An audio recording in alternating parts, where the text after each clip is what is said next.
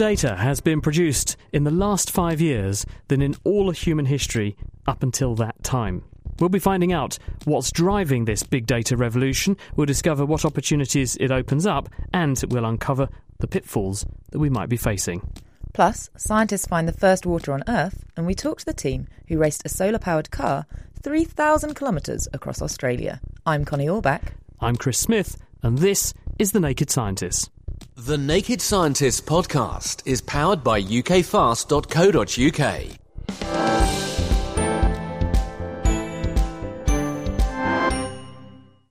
A fingernail sized wireless brain implant that's powered only by radio waves and can control nerve cells using pulses of light has been developed by researchers in the US. The device makes use of a phenomenon called optogenetics, where scientists first make nerve cells light responsive by turning on a gene that produces a light sensitive chemical. The implant then communicates with these cells by producing light from an embedded LED. It's controlled and picks up energy using a tiny grid of wires that work like an antenna, and it's the brainchild of Robert Gereau from Washington University in St. Louis. Essentially, what optogenetics is, is a, a technology that allows scientists to control the activity of neurons, uh, the cells that uh, mediate transmission in the brain, using light. Typically, the way this is done is something like a fiber optic cable carries light from a laser to allow you to shine light into the brain. And so, for that to happen, you have to insert the fiber optic cable into the particular part of the brain. It has a couple of problems. One is the fiber optic insert itself is rigid and, and can cause damage uh, when there's relative motion of the implant. And of course, the, the tethering to the laser, uh, to the light source, uh, restricts your ability to implement this in, say, complex uh, behavioral experiments that have been sort of the standard of behavioral neuroscience for decades. So it's hard to apply this technology to sort of the, the standard approaches in the field that would really enable uh, great insight into complex behaviors. So, what was your approach instead? So, the approach that we've been taking is to make small electrical circuits that are flexible and biocompatible and couple them with tiny light sources, something we call micro LEDs, that can be integrated into these small flexible circuits that uh, technology has been advancing. There have been a couple of papers in the last couple of years of implanting micro LEDs into the brain, injecting them into the brain, and sort of integrating those LEDs with the circuit. But the, the remaining problem was powering them. And so there there have either been you know wired cables that, that power the LEDs, which gets you back to the same tethering problem we had before, or you can envision tiny batteries, or in the case of what we've been uh, working on here, is wireless energy harvesting from an RF antenna. They're basically just a grid of wires that can pick up fields, aren't they? So if you, you can beam in radio waves and they'll be sensitive, they'll pick those radio waves up and they can turn it into some electricity that the device can hmm. use. Yes, exactly. You design this small circuit so that it kind of matches the frequency of that energy and harvests that energy to power this tiny little LED. And we've been able to incorporate them into materials that are stretchy and flexible and tiny. And that means that, first of all, they can be completely implanted under the skin in the animal.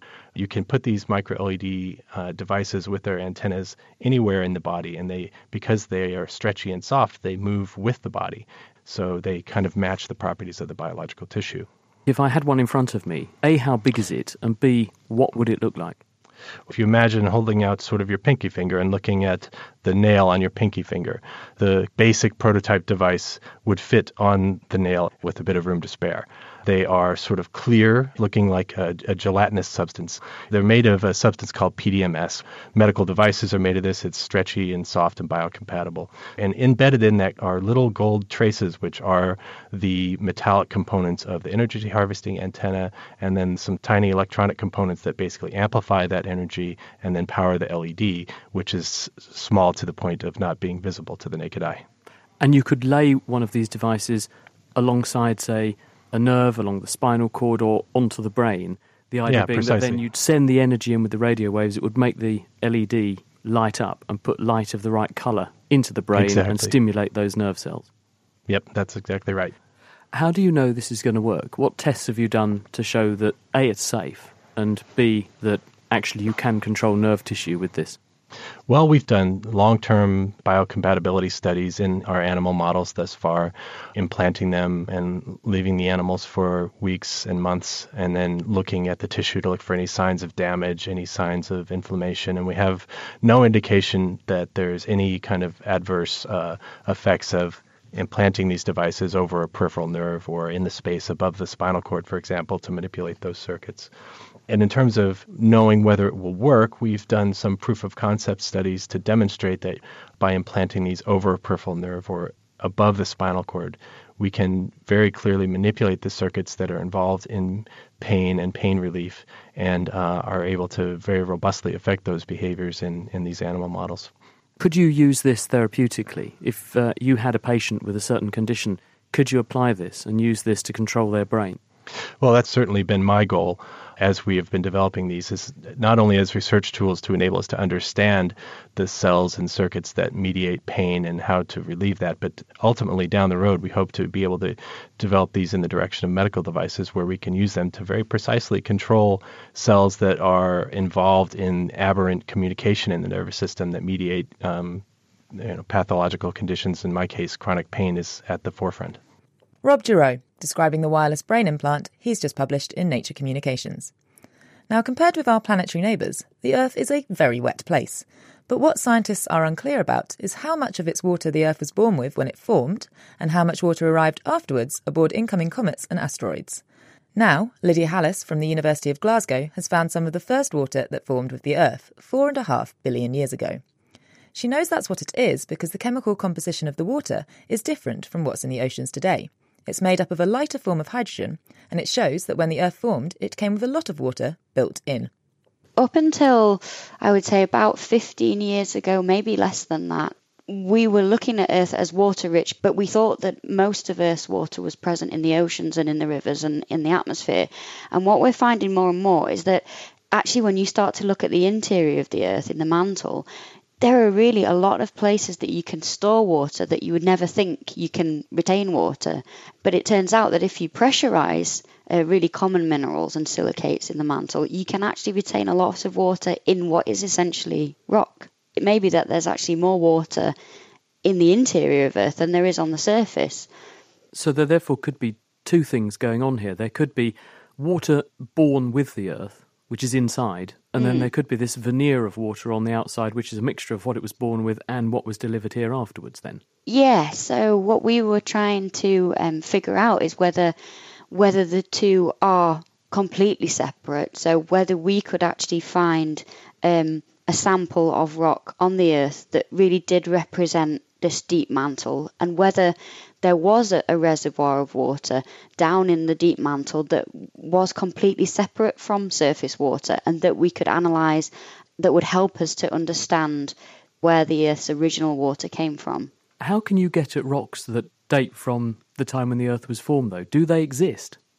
We don't find rocks on the surface that are from the beginning of the Earth's formation? No, because we have plate tectonics on Earth, all of our crustal rocks eventually get recycled. So we're looking for a reservoir deep in the Earth that does represent the Earth's primordial water, its original water. The way that we get at that reservoir is to sample lavas that come from um, deep mantle plumes. I suppose the most famous area would be Hawaii, and the reason there are volcanoes there is because there's this huge plume of material that's thought to come from the deep mantle um, and erupts onto the surface.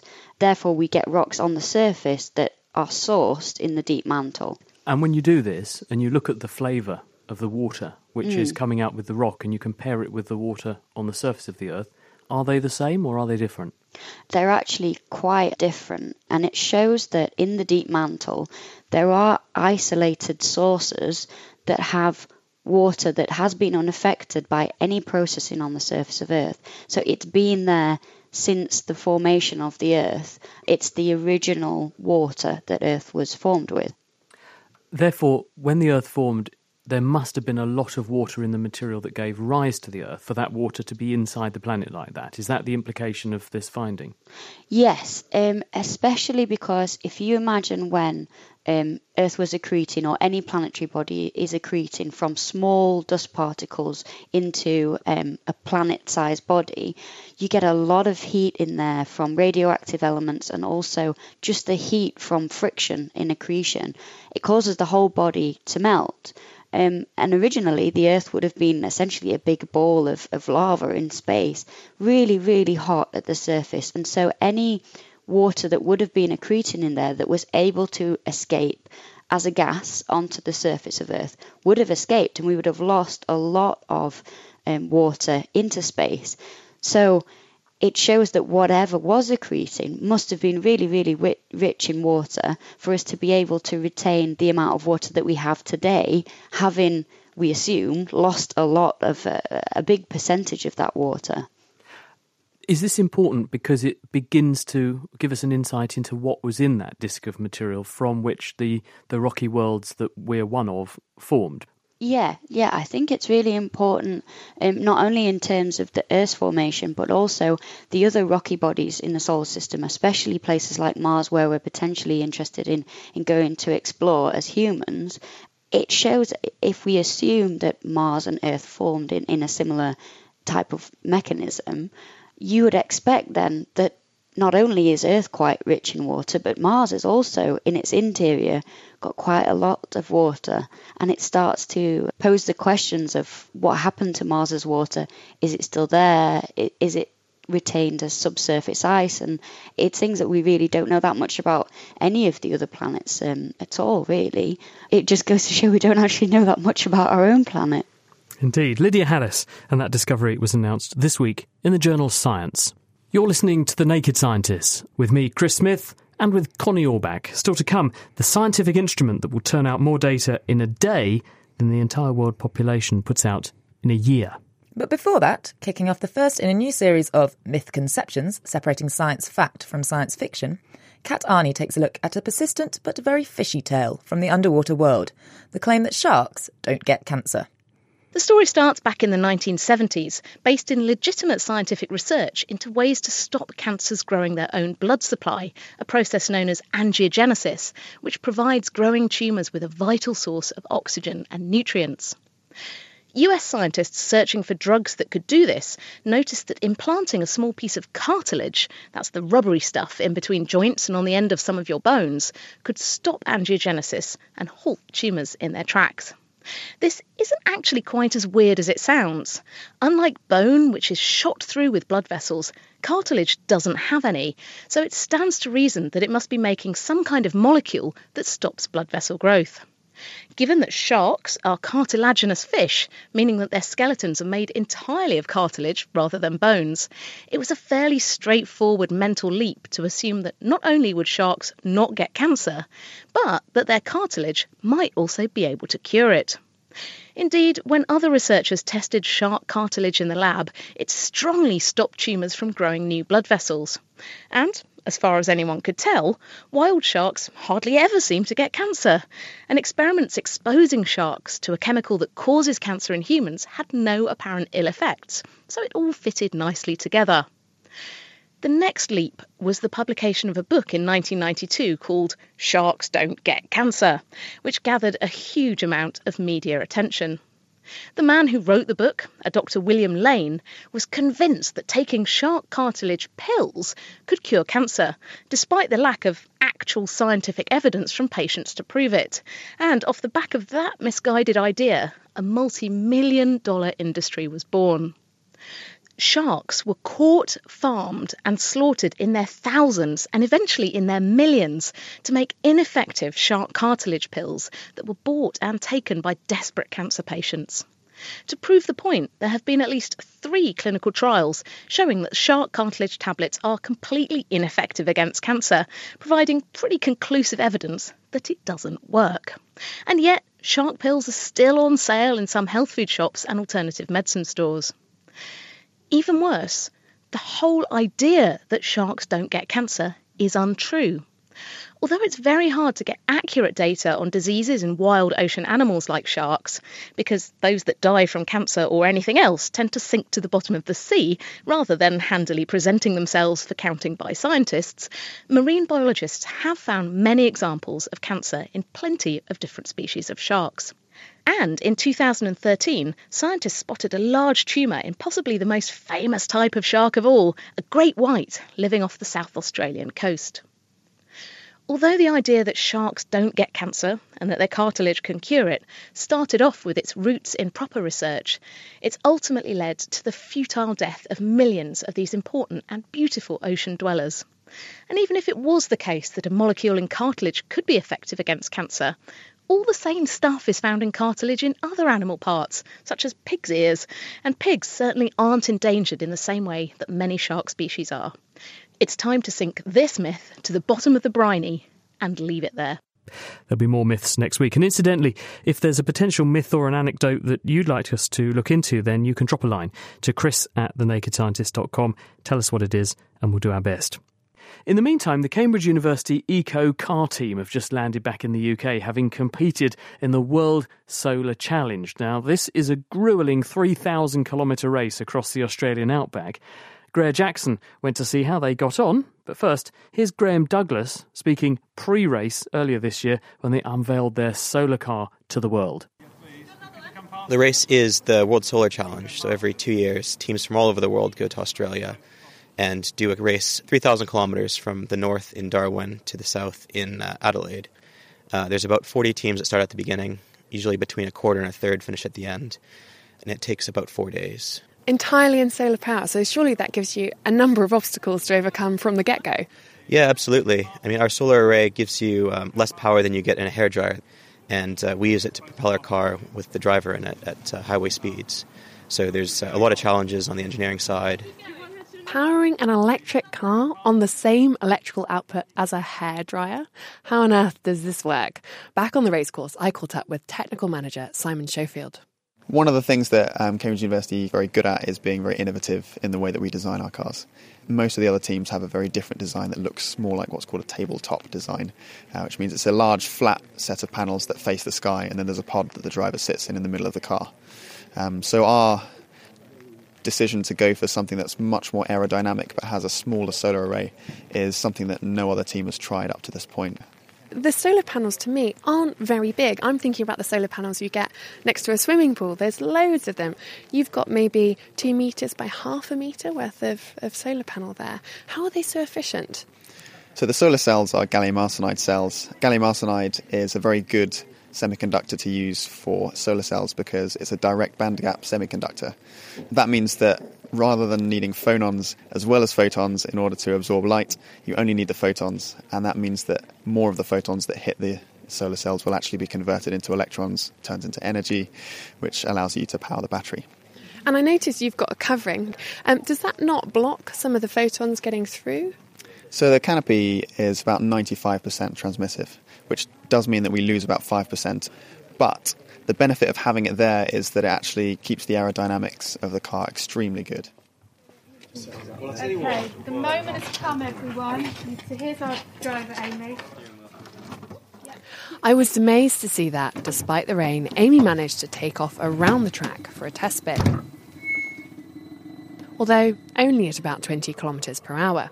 But come race day, the team had hoped Evolution would be racing at speeds of 110 kilometres per hour. Three months after their little demo around the running track, the team set off for Australia, ready for race day. But it was a bit of a bumpy ride, as Graham Douglas told me on his return to the UK this week. While we were testing, about four days before the race, we had a really big problem with our motor.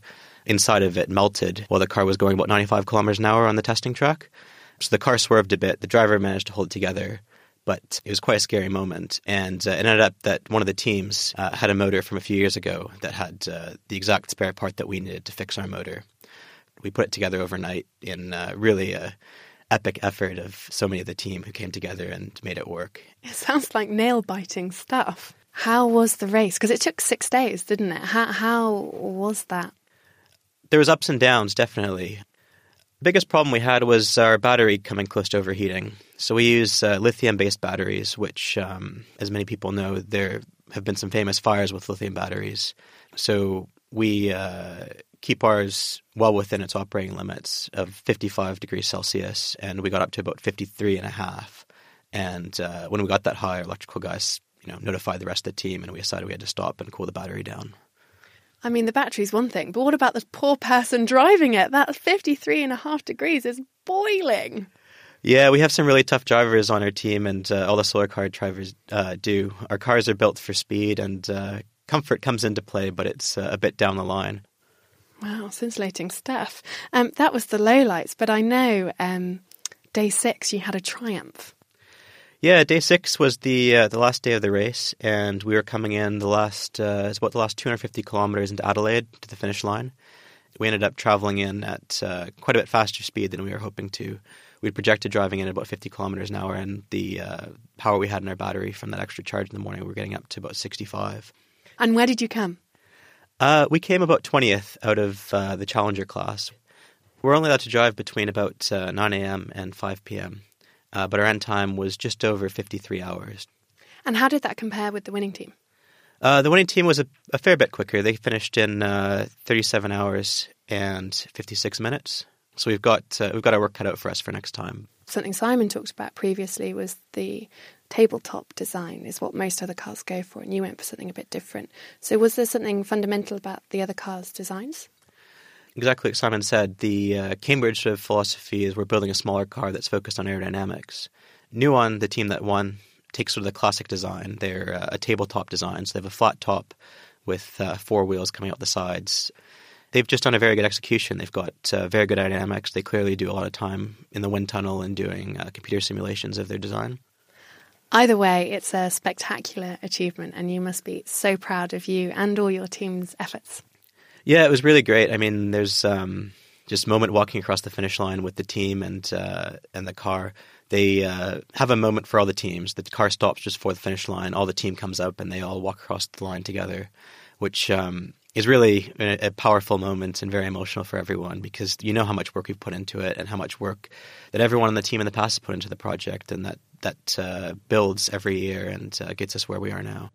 Graham Douglas and Simon Schofield from the Cambridge University Eco Car Racing Team. They were chatting with Graihagh Jackson. If you just look at body size and cancer, you might expect larger organisms to get more cancer, right? Because they have more cells. But that isn't the case. In this month's Naked Genetics podcast, we're unraveling Peto's paradox. Animals like elephants have many more cells than humans and they live longer, yet they hardly ever get cancer. But why? Plus, revolutions in genetics and a magical gene of the month. Listen and download now at nakedscientist.com slash genetics. You're listening to The Naked Scientist with me, Chris Smith, and also with Connie Orbach. If you'd like to get in touch, it's chris at thenakedscientist.com to send us an email. You can also tweet at Naked Scientist or find us on Facebook. Now we've heard the science behind the headlines, we're moving on to the second part of the show. And this week we're talking about big data. But what actually is big data? In 2013, when he was the UK's science minister, Lord David Willetts hailed it as one of his eight great technologies, industries in which the UK excels. Big data is using the power of modern high performance computing plus very smart software to detect patterns in large data sets that aren't always apparent using conventional statistical techniques. More data has been generated in the past five years than in all previous human history.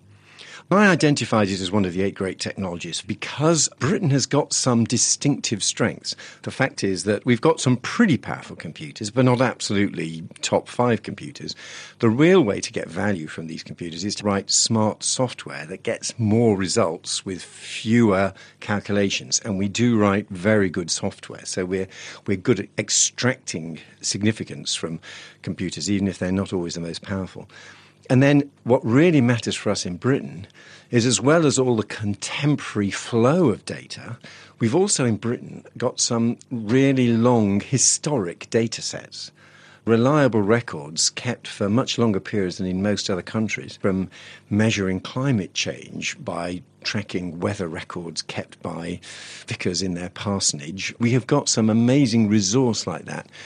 Which does reveal patterns that otherwise would not have been spotted. David Willetts. Uh, with us now is Sue Daley. She's the head of Big Data Cloud and Mobile at Tech UK. This is an organisation that represents over 850 technology companies.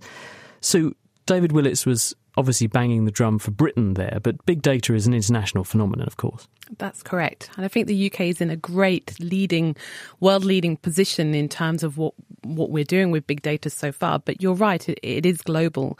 Um, big data or data, as we know, is the digital currency that powers our digital economy all the way around the world. And we can see examples of big data in action wherever you may be. For example, if it's finding your, your name on that fizzy Coke or um, drinks bottle or turning on your digital TV and finding that movie or that, that box set that you, you've been talking about or hearing about all day long. The CERN um, Hadron Collider, for example, is using big data technologies and technologies and tools to find the answers to our universe. So yes, it is a global phenomenon. David Willett said famously there, five years of data adds up to more than all of mankind's endeavours previous to that time. What's driving that?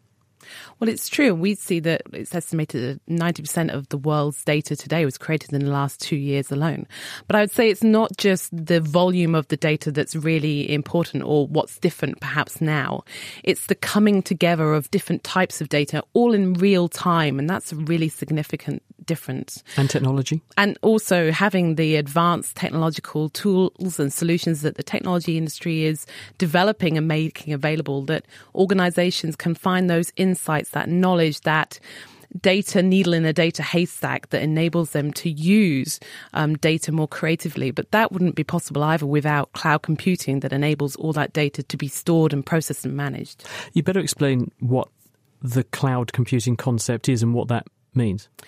So, cloud computing is a term for the ability of organizations to gain access to really complex, high powered computing resources on demand, 24 by 7, delivered direct to your, your mobile device or you at home or, or at work. I suppose uh, one other way of looking at this is to say, well, I could have a very powerful computer at home and I could install loads of software on it to use that software once a week to work out my tax return or something. On the other hand, I could rely on a very good computer running that same piece of software somewhere in the middle of nowhere, let it grind through that data and then return to me the results that I need to put into my tax return without me having to actually do any of that processing locally. Yeah, I think it's really important to remember that big data technologies and tools are not just for the large, big, huge companies or multinational organizations. And the cloud is really enabling us all to take advantage of the big data revolution. Can you give us some examples of, of how industry and academe, perhaps, are using this technology and this sort of resource, which is now come of age for all of us? So some great examples of organizations that are using cloud computing. For example, you might be listening this in a, a, room that you booked through Airbnb. That's using cloud computing. You might be listening to this um, in your car that you that you ordered over Uber. These again are examples of organizations that are using the ability and agility and flexibility of cloud computing, the ability to scale up their IT resources and scale down their IT resources as and when they need it. I was talking the other day to someone who owns a major supermarket chain in another country.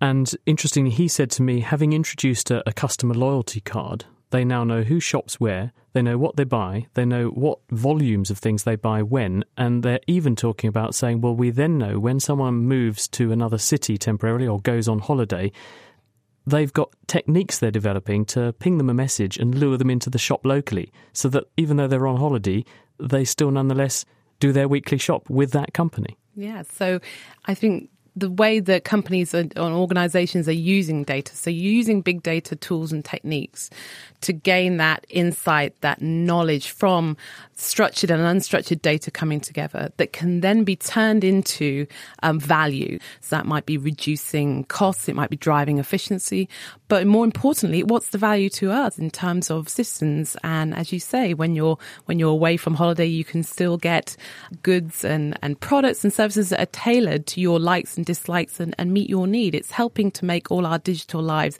a little bit easier. Where do you think this is going next? Where's the next big thing?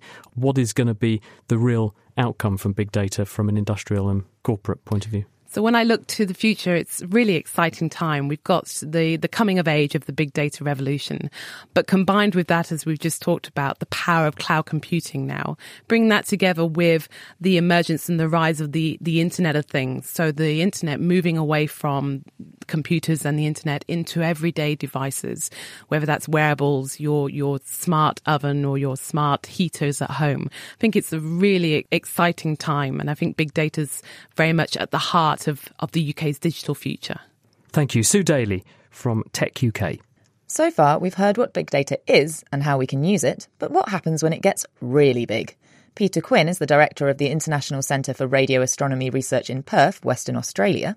He's part of a project that is developing a telescope so powerful that it will generate more data in a day than the entire world will in 2020 when it switches on. The Square Kilometre Array is a radio telescope, so it looks at the sky in the frequencies that correspond to radio waves, so the sort of waves that radio stations use or TV stations use. The thing about the SKA is it's a transformational change in our ability to collect data from the sky. So if you look over the history of astronomy for the last, say, 400 years, We've started with naked eye when we went to Galileo's telescope and then went to slightly larger telescopes, you know, space telescopes, etc. And every time we've built one of those telescopes, about every 20 years or so, the telescope's kind of twice as good as the one we built before. With the SKA, we are building in one generation a telescope which is 10,000 times better. This is something that hasn't happened before, and it's got all of the challenges that go along with things that haven't happened before. And what is it you're looking for? Essentially, where the edge of the observable universe is. The universe began, we think, as a big bang full of glowing gas.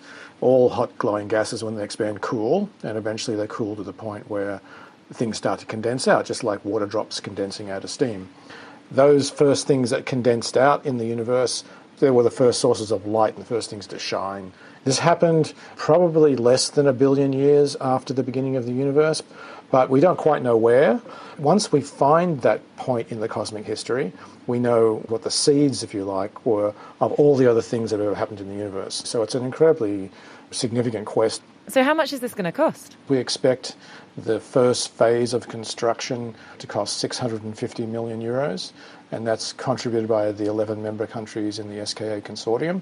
The second phase of construction probably cost several times that much again. Wow, this is a huge telescope. I'm assuming it's going to be collecting a lot of data. How much are we talking about? On a typical day of operation, it'll produce a stream of science data, that's data that's ready to do science with, of around about one exabyte. Now, an exabyte is a one with 18 zeros after it, so that's a billion gigabytes. It's basically the kind of data volume that we would expect the whole planet to produce in a year. What are the main challenges with this level of data? The main challenges are really the technology, how the computer is put together, whether it has the right ratio of input output to storage to processing. We need a particular ratio for the kinds of data that we're using. Whether it has the right algorithm inside it, so the algorithm that can scale from sort of where we are today up to the SKA scale. Some algorithms will just break. Some systems, some pieces of mathematics would be used for many, many years, just won't work anymore when we go up to the SKA scale. So we sort of more or less have to start again and figure out the maths and figure out the algorithms to go and analyze this data, and that's already started. There's cost, and this is a real serious one. When we build these special computing environments, and they're very big, I mean, we're talking about petaflops of processing power and petabytes of storage, they are very expensive things. Can they be afforded by research projects? So we need cost effective computing. And maybe the way we do that is not perhaps by owning all the computing that we would like to have, but maybe sort of using some of the new technologies like cloud computing, where we basically just grab a piece of computing and use it for a little while, then give it back if you, if you like, because it's computing on demand. We don't have to own big computer centers and own big supercomputers for a long period of time. And then people. I mean, I, I really worry a lot about the training of the people to actually do the data analysis for things like SKA. It's a bit troubling because we're not training enough people to do this stuff. So it's a long term future issue. And once you've got all this data, where are you going to put it? Will you be able to store it all? The answer is no. When we do radio astronomy, we take different kinds of data at different kinds of points in the observing process. So when we first look at the sky, we collect what we call raw data. This is just the stuff that's not yet an image.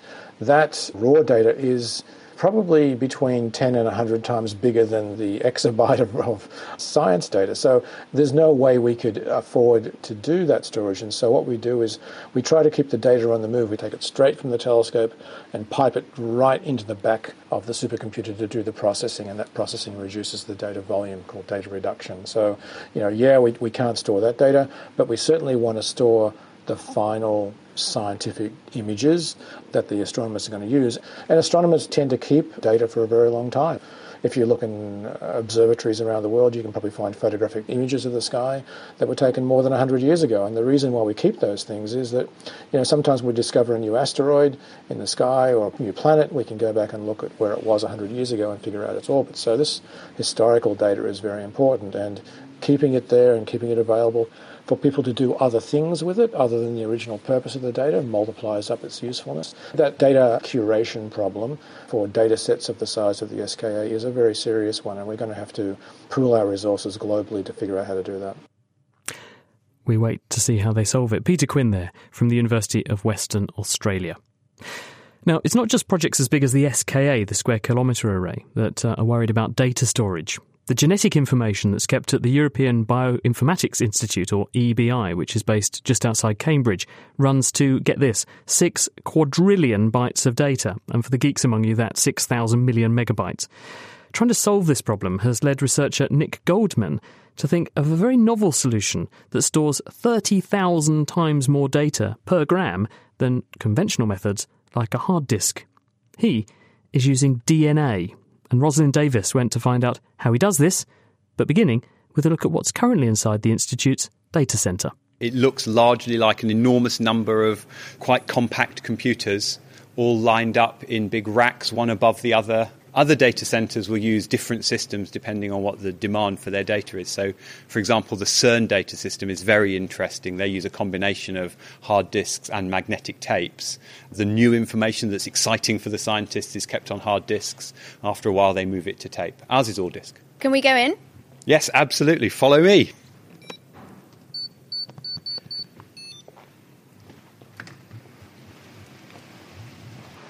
Oh, wow, it's getting loud now. Okay, so we're inside the data storage centre. What have we got in the different racks?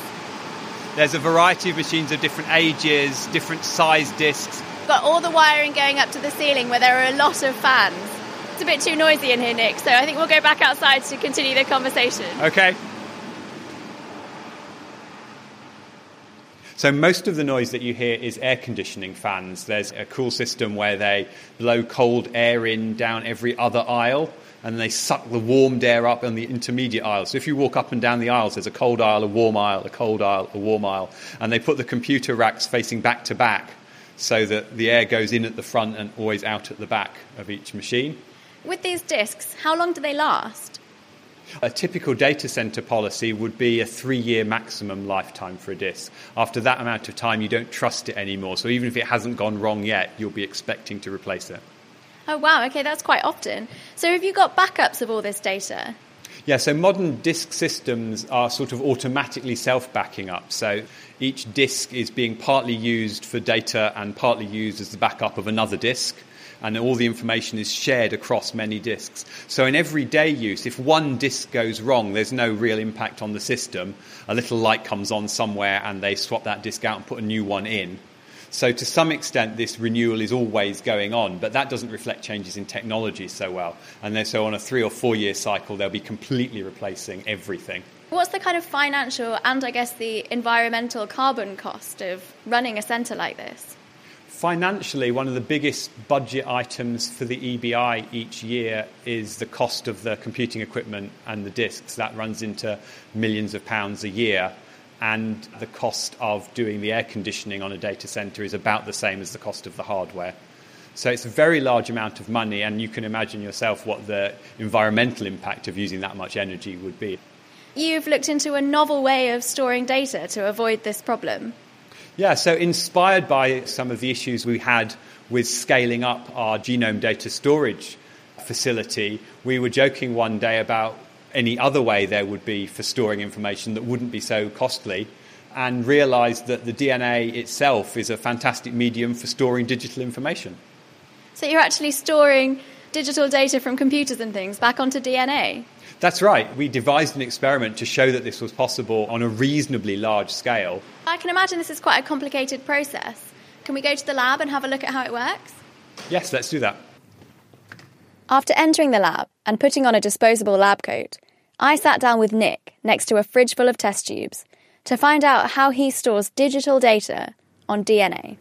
We invented some algorithms and some codes which would start with a file on a computer, which essentially is zeros and ones, and would convert that to a format that looks like fragments of DNA, letters A, C, G, and T. And when we've made the designs for different fragments of DNA, we give those to a company. They're called Agilent, and they have the technology to make those fragments of DNA in large numbers and large quantities of each fragment in their laboratories there and they send them to us in test tubes, ready for us to handle in the lab. They almost look empty. but Nick, you're you're telling me that there's something in these vials. There's a tiny drop of liquid somewhere in there, which is DNA in solution. How much data can you put on DNA at the moment? DNA is really, really tiny. It's, it's sort of unthinkably small. In our experiments, using a few megabytes of computer information, the actual quantity of DNA is essentially invisible. And we've calculated if you were to use the same system to record all the information currently held on computers in the whole world, it would be about one or two meters cubed. Wow, that's tiny. You get somebody else to make the DNA for you. Is it a really difficult process? So at the moment, the system they use is a bit like an inkjet printer but it's more complicated and requires very high precision, and it's currently done in clean rooms in a dedicated laboratory. It's a process that's getting increasingly important in biomedical research to have DNA made to designs that scientists want. So we're optimistic that that will get quicker and easier and cheaper, but at the moment it's still quite a specialized process. Once you've got the data and it's in the test tube, how do you read it? So we designed the whole system so it would fit right in with the standard technologies that are currently used for genome sequencing in biology and healthcare experiments. What do you see the applications for this kind of storage being? Well, the first applications will be ones where people are prepared to spend a large amount of money. So that will be high value information, things that are culturally important or politically important, DNA will last hundreds or thousands of years without any intervention as long as you keep it cool and dark. Genome scientists working in evolution have extracted DNA successfully from horses that died 700,000 years ago. And there's been some damage, but they've been able to recover essentially the whole genome sequence. So we know DNA will last that long. That wasn't even a controlled experiment, that was just a dead horse. So we're thinking of applications which would be the long term archiving of high value information Nick Goldman there from the European Bioinformatics Institute. You're listening to The Naked Scientists with me, Connie Orbach, and Chris Smith. When it comes to personal data, storage raises a different kind of challenge. Increasingly, and because of the way the internet works, our personal information is being collected, processed, and held by companies who are based in many different countries.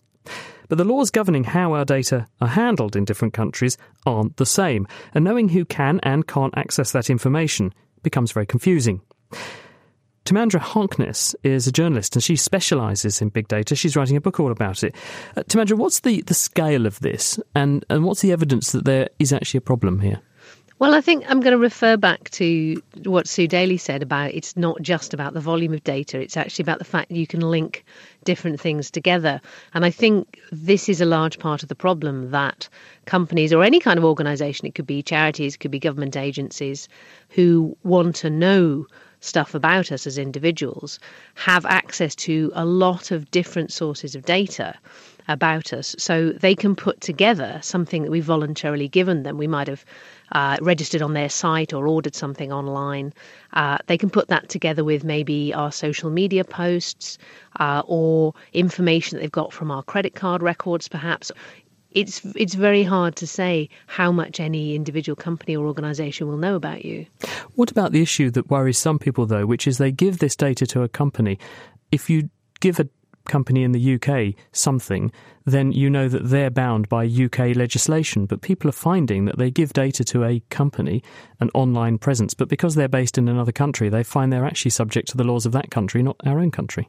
Well, that is true. Uh, and obviously, a lot of companies that we routinely use, maybe as our web providers or to do web searches, are actually based in America or elsewhere. And so we don't even know what laws they're bound by. But I would say the problem starts a bit further back. I mean, how many of us actually read the conditions before we hand over our data? We tend to be rather blindly trusting.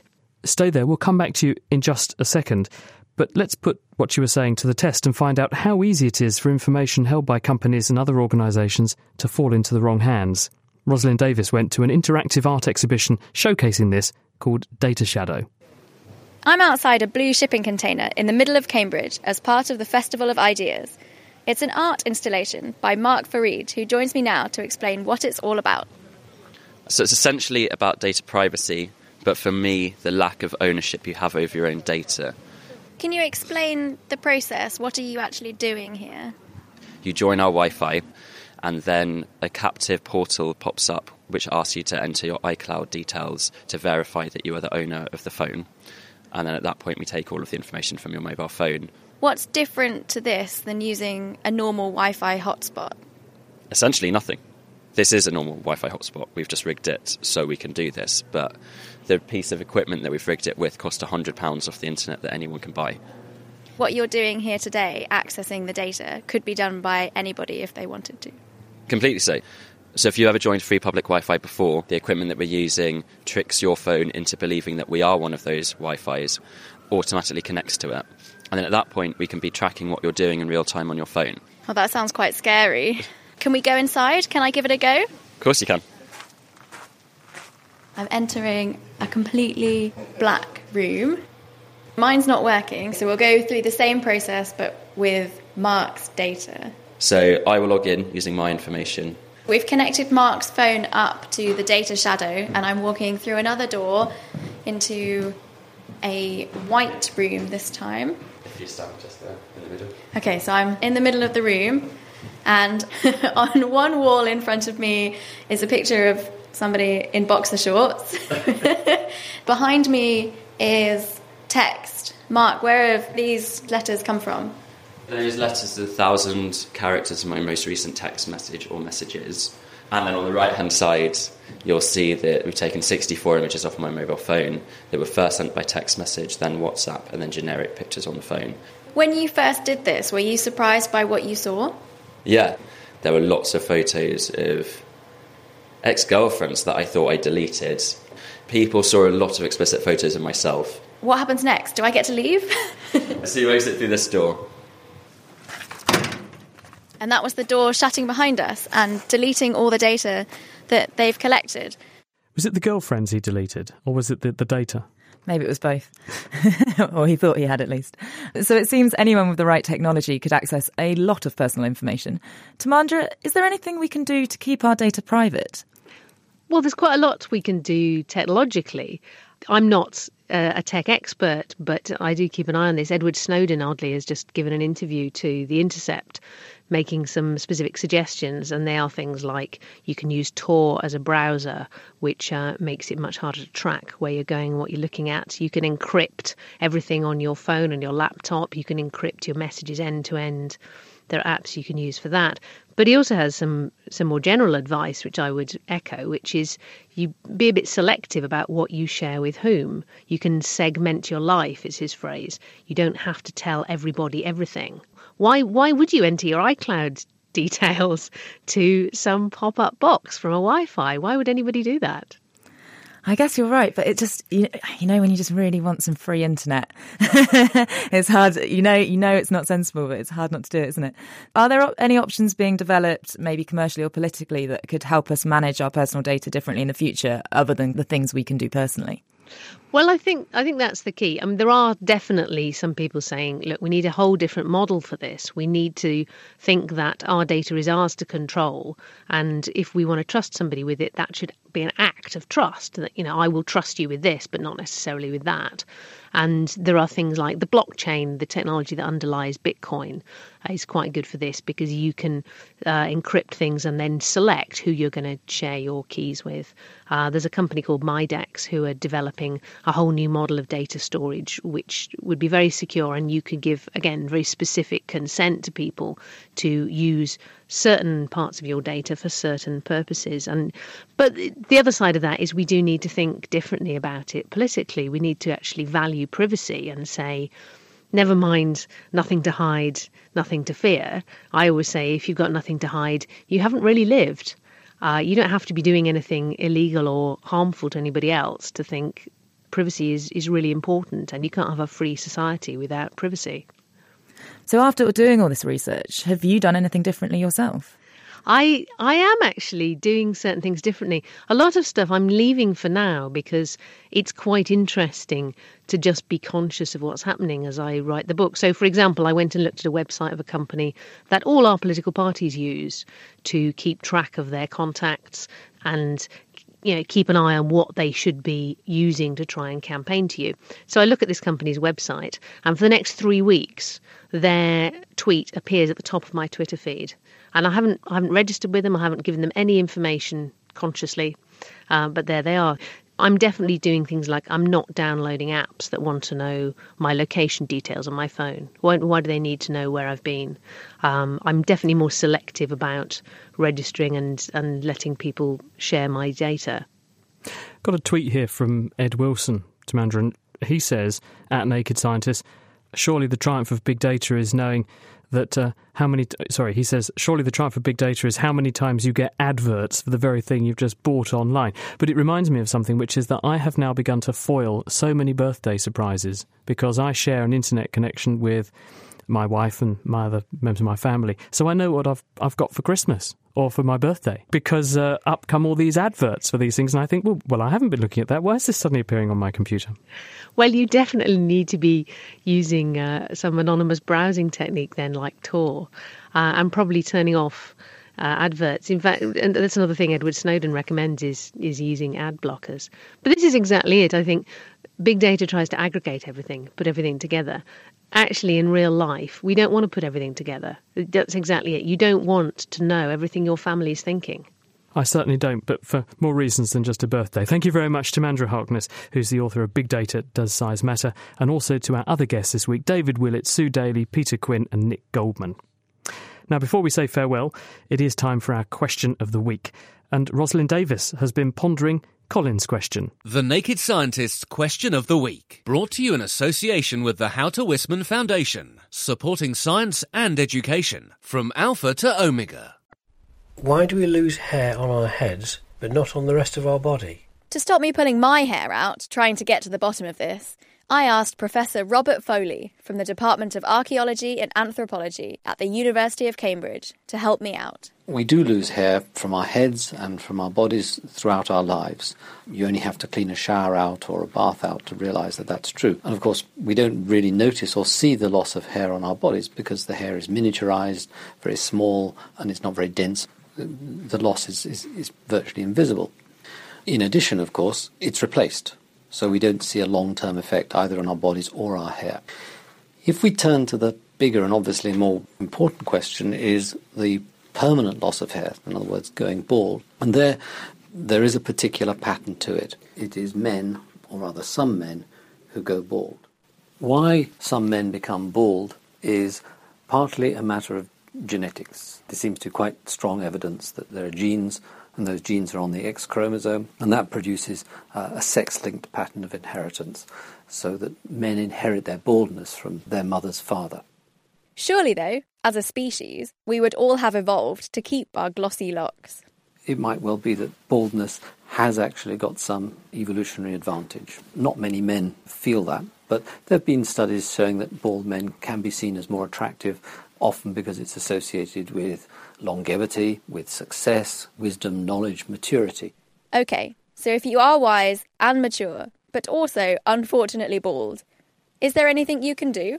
In terms of doing anything about it, all one can really say is uh, buy a hat and be happy. It's almost certainly a signal of long term survivorship as much as anything else. Sound advice there from Professor Robert Foley. Next week, we'll be answering Amanda's question. How do I stop my nose from running? So, do you know how to stop the sniffles? Well, if you do, send your remedies to chris at thenakedscientist.com. You can also find us on Facebook. You can tweet at Naked Scientist, or you can also join the debate that's going on on our web forum. You find that at nakedscientist.com forward slash forum.